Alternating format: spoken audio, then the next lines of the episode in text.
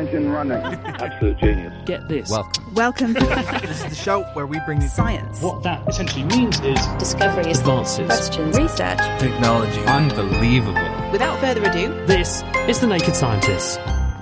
Hello, welcome to The Naked Scientists, the programme that brings you the latest breakthroughs in science, technology, and medicine. And this week we're drilling down into the fracking debacle. Party politics get pushed aside so the science can take centre stage.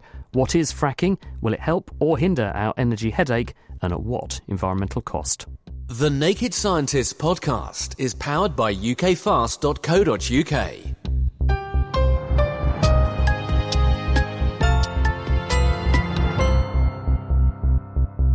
Welcome to this week's special feature on fracking with me, James Tytko, and Chris Smith. As mentioned, we're going to try and get to the bottom of one of the most divisive topics dominating the discourse here in the UK and abroad at the moment. Promised on entering Downing Street to act. Let's get them removed. No, not Prime Minister Liz Truss per se, but the cause being championed by the people she was interrupted by at the Conservative Party conference. They were fracking activists. Hydraulic fracturing, or fracking, is an industrial process that's undertaken to access pockets of gas locked inside rock formations underground. There's reputedly a very large reserve of this fossil fuel resource that can be recovered this way, so it's seen by its proponents as a vital part of the solution to the energy crisis currently rampaging across the world, particularly as ongoing tensions with Russia mean gas supply security looks very uncertain and definitely remains very expensive. Critics, on the other hand, say that lifting the fracking ban is a case of robbing Peter to pay Paul. While it might defer energy concerns, although to what extent is also up for debate, it is in direct conflict with another significant and pressing issue climate change. It may also have onward environmental impacts, including groundwater contamination and seismic activity, in other words, earthquakes. This led to some heated exchanges in the House of Commons recently between the Energy Secretary and his shadow counterpart. And I'm glad to be able to announce that the moratorium on extraction of shale gas is being lifted. It is important that we use all available sources of fuel within this country. It is more environmentally friendly to use our own sources of fuel rather than to extract them from other countries and transport them here at great cost, both financially and in terms of carbon and we need to revisit the seismic limits to ensure that shale gas extraction can be done in an effective and efficient way. They are lifting the ban, but they can't supply the evidence. And the British Geological Survey published today certainly doesn't do it. So, in the absence of the evidence, his approach is to change the safety limits. You can't escape a fossil fuels crisis by doubling down on fossil fuels. We know that shale gas is safe. It's safe in the United States and has been one of the biggest contributors and has been one of the biggest contributors to the decline in carbon emissions in the United States of any activity that has gone on in that country. We know that seismic activity of 2.5 and below on the Richter scale takes place millions of times a year across the world. Bringing on this supply will bring us cheaper energy, which we need. Jacob Rees-Mogg and Ed Miliband. So today we're going to remove the party politics from the equation and we're going to see what the science has to say. I suppose you could say we're sorting fract from fiction, and if we end up with earthquakes, then friction too. Before the show this week, we asked our Twitter followers what their gut reaction was to whether fracking had their support. 68% said no, 20% said yes, and 12% were unsure. It'll be interesting to see if by the end of today's show anyone might have changed their mind. Well, to kick us off, I'd like to introduce Andy Woods, who is a scientist who studies how fluids behave at the University of Cambridge. He's therefore just the man to explain to us how fracking works and what it entails. Welcome to the programme, Andy. What actually is shale gas? Is it the same stuff that we would get from under the North Sea, to all intents and purposes? Uh, yeah, so shale gas is um, essentially a large part of it's going to be methane, but it's different from the gas com- that comes from some of the other reservoirs because it's trapped in shale, and shale is very fine grained sedimentary material with grains of size about 10 microns, and the, the very small pores between those grains is where the, the shale gas is host, and then there's also some gas absorbed on the surfaces. And so there's organic matter inside those shale deposits, which ultimately um, is the origin of, of that gas. But because these rocks are so fine grained, the, the gas can actually be trapped inside the rock and doesn't flow um, in normal situations. It'll have extremely slow flow rates. The reason that we we don't have to frack under the North Sea, for example, presumably the geology there means you've got big pockets of gas all in communication, whereas when it's in these tiny pores in the rocks, you, you need to to smash the rocks up a bit in order to make those little pockets of gas join up to make big ones. So, so I think fracking as a process is, occurs in lots of different situations, but with the shale, you know, the gas is essentially locked into those small pores in the shale, and so what what you do is you drill a well down to the shale formation and um, and then pump up um, a mixture of water and sand and some chemicals and um, seal off the rest of the well so that, that that mixture can actually open up fractures in that shale. And um, the, the the water carries the small sand particles with it, and they end up propping open these fractures so that you've you've essentially opened up and provided a flow path from the rock back into the um, into the well to allow that gas to to flow. How deep underground are we talking? I, well, well, this this will vary depending on the the formation, um, but we're we're looking at um, of order one two kilometres below the surface. And how do scientists know it's there? Um, if you look at the, shale deposits, if you have if you look at the geologic history of the, the different basins and, and different deposits, there's hints from that that there will be gas present in different deposits. But if you actually produce a sample of the shale and find organic matter in it, um, and that's been through an appropriate process of being buried in the earth and coming back up again, you'd expect that to have um, some of that to have um, produced uh, gas. And Um, I follow what you say about the fact that you you you break open the rocks and then prop open the gaps with the sand yeah. grains. How far can that effect go then? I mean, how far can you reach with one particular shaft, one drill shaft?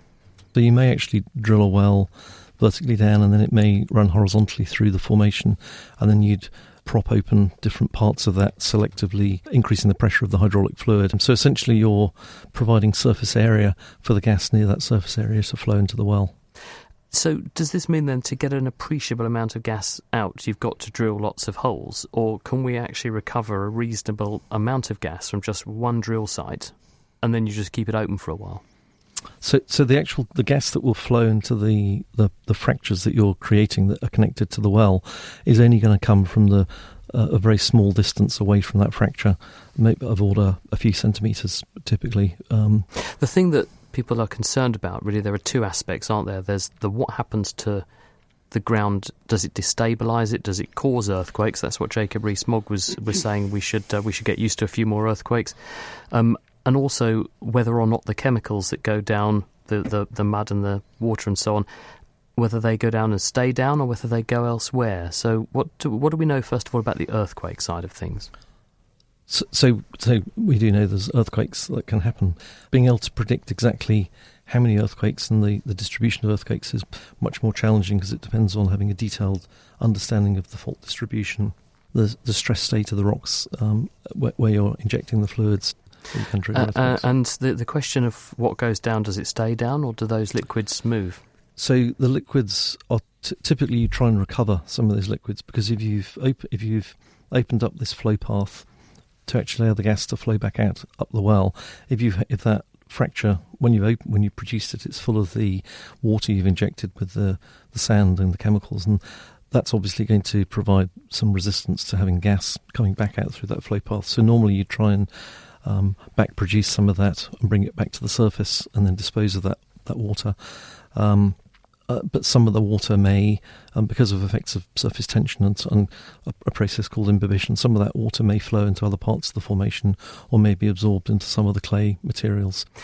We'll look more at these environmental questions uh, as we go on with the programme. But Andy, thank you very much for, for giving us uh, an introduction to it. That's Andy Woods. He is from the University of Cambridge.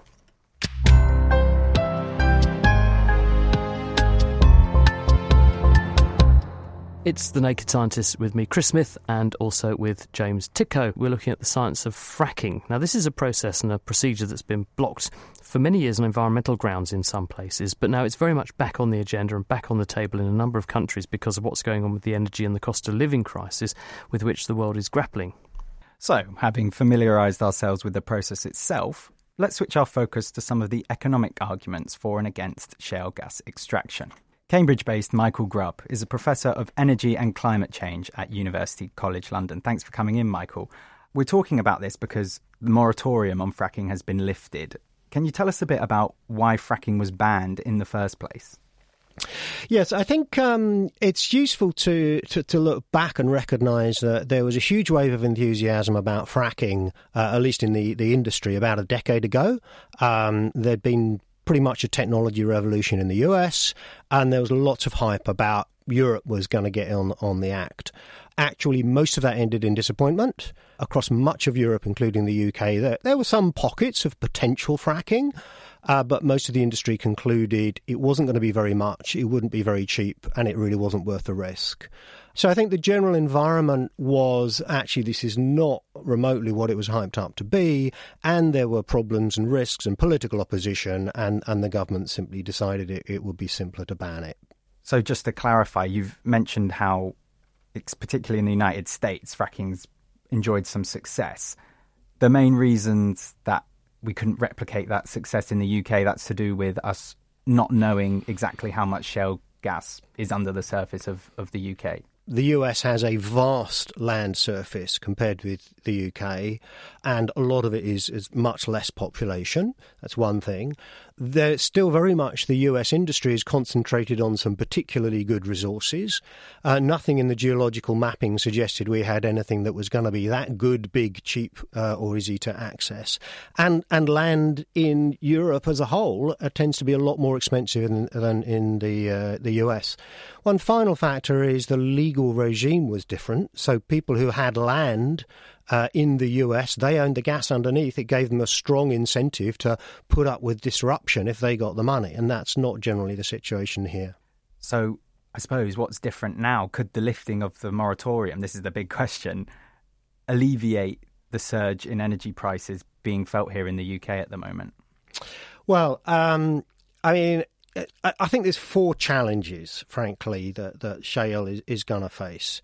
There's time scale, there's cost, there's markets, and there's there's risks.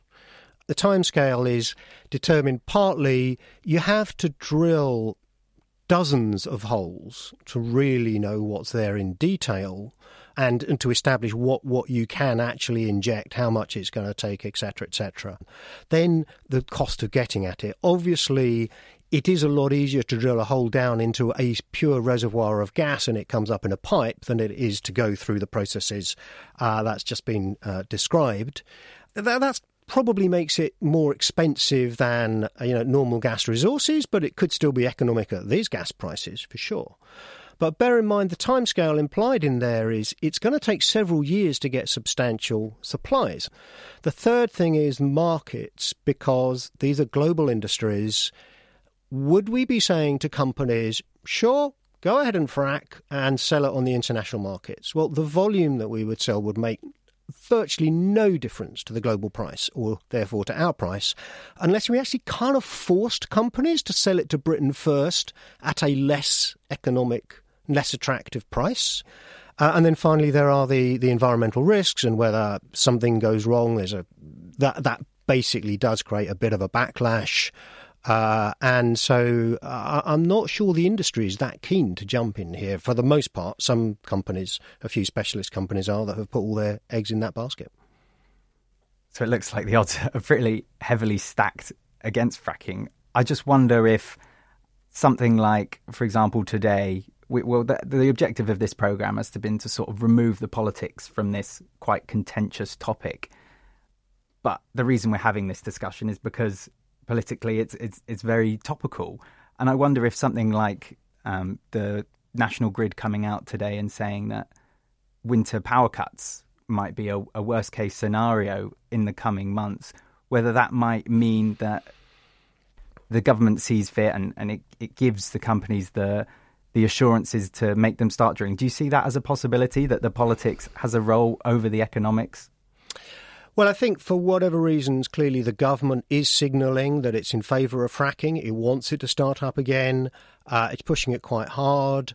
There's obviously a, a, an instinctive appeal about trying to extract your own energy resources. I mean, it, it will have consequences uh, internationally as as well, and you know implications.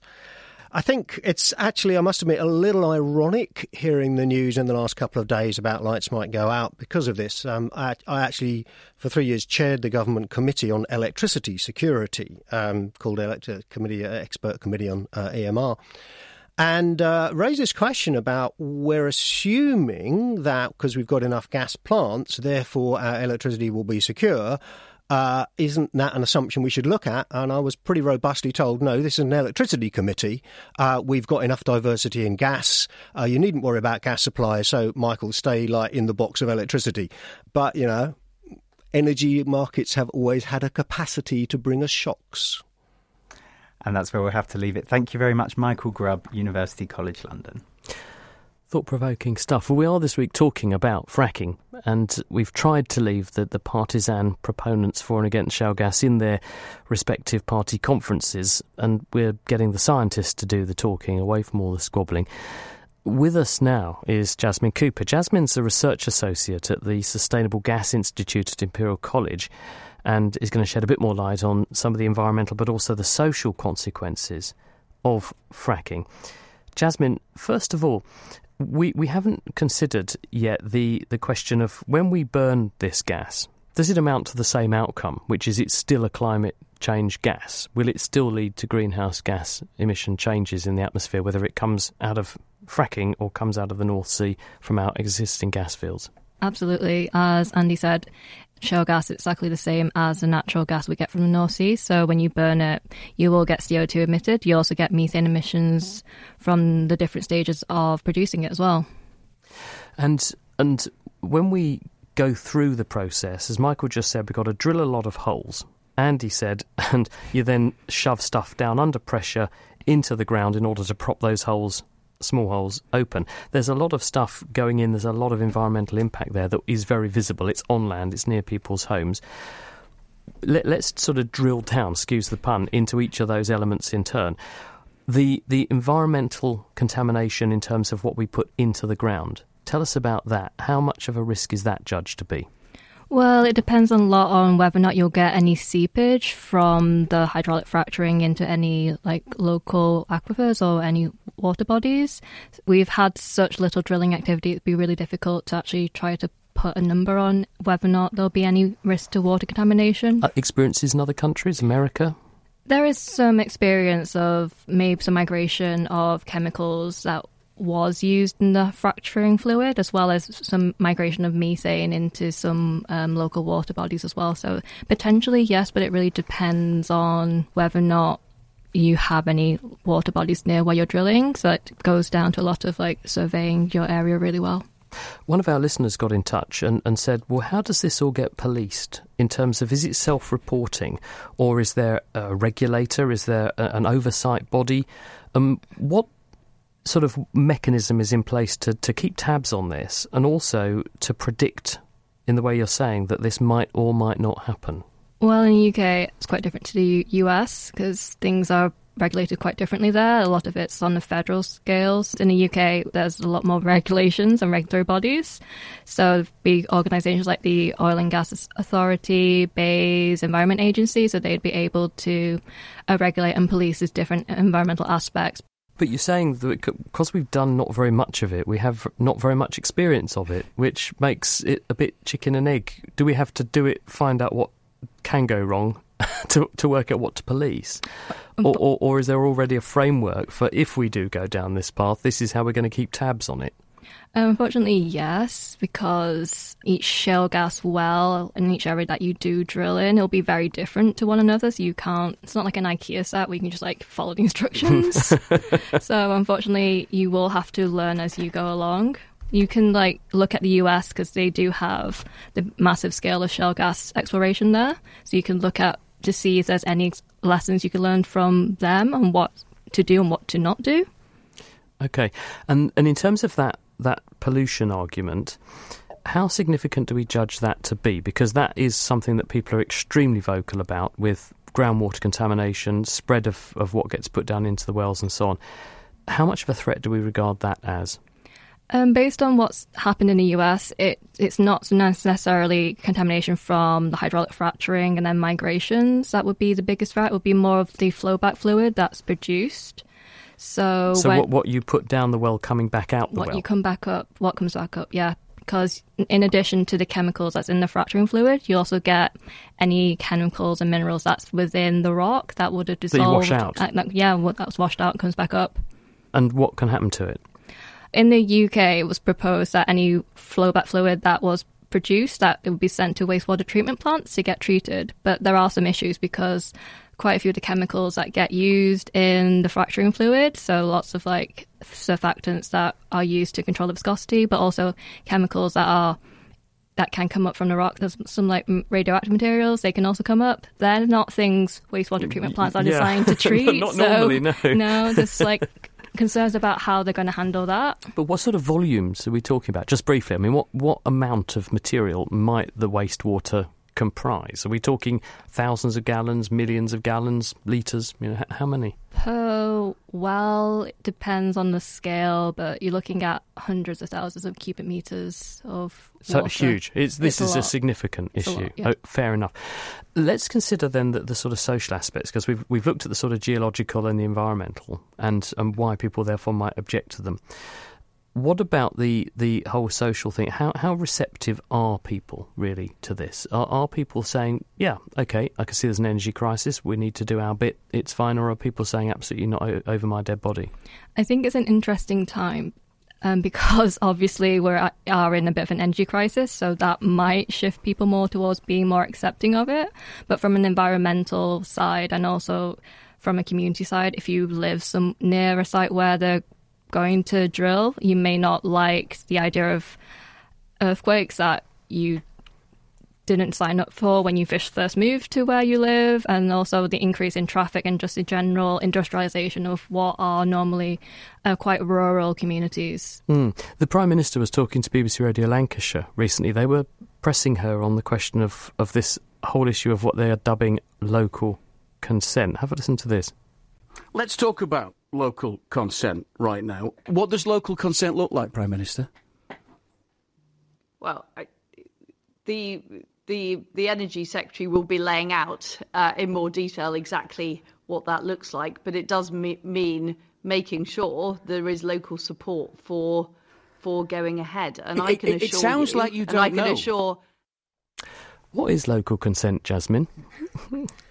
So, local consent would be having the support, and backing of the local communities so that they are on board with the development of shale gas activity in their area and are actively in favour of the development. And there's no local opposition uh, from both the local community but also the local authorities. Because I think other members of the Conservative Party have said, well, people who live near, say, the new nuclear power station that's been endorsed on the southeast coast in England uh, should get free electricity. So is is this is this a sweetener? Are we saying okay, people can get free gas if you live near a fracking site? I mean, where's this going to end? I'm not entirely sure because it depends on where you're drilling the gas and how what the gas infrastructure is like. So potentially they could get like highly subsidized gas if that's something the operator wants to do.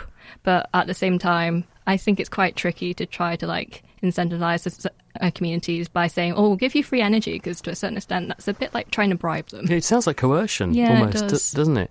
I mean, are you, are you comfortable with the question of, of fracking? And if, if you were living in this area, would you say, look, uh, I, knowing what I know, I'm an expert in this area, I'm quite comfortable with it going ahead, please do? Or, or would you actually object? From a scientific perspective, I find it really interesting. But if I had to live near a site where they were going to drill shale gas, I might be a bit anxious. Nuclear power station? Less anxious. Less anxious. That's, it's interesting, that, isn't it? Because a lot of people say they would much rather live near a coal-fired power station than a nuclear power station. But wait for wait, what the, the coal-fired station chucks up the chimney is more Yeah, radioactive than because of what's coming out of the ground or being burned by the thousands of ton load. Jasmine, thanks very much. That's Jasmine. Cooper. She's from Imperial College. That's where we have to leave it for this week. We have to say thank you very much to our guests, who were Andy Woods, Michael Grubb, and Jasmine Cooper, who helped us to wade through the fracking controversy.